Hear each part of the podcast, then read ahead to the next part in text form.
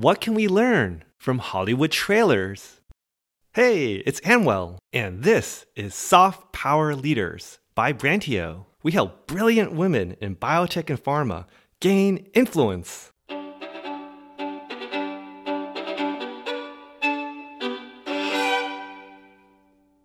How many times did people watch the movie trailer for Avengers Endgame the first day it came out?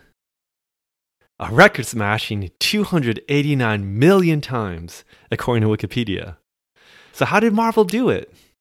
Surprisingly, directors generally don't create the trailers. The Russo brothers, who directed Avengers Endgame, are terrific at crafting a heroic arc across an entire movie, but not a two minute teaser. For creating short snapshots that make the heart race, studios turn to specialists. Often, they'll hire as many as five different teams to come up with different trailers and pick the most effective ones. Trailers have different goals and require different skill sets. Why is this important?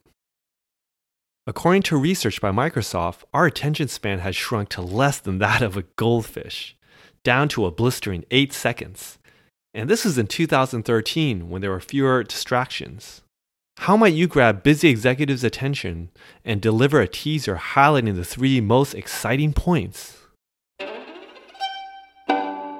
Thanks for listening. Now go make it happen.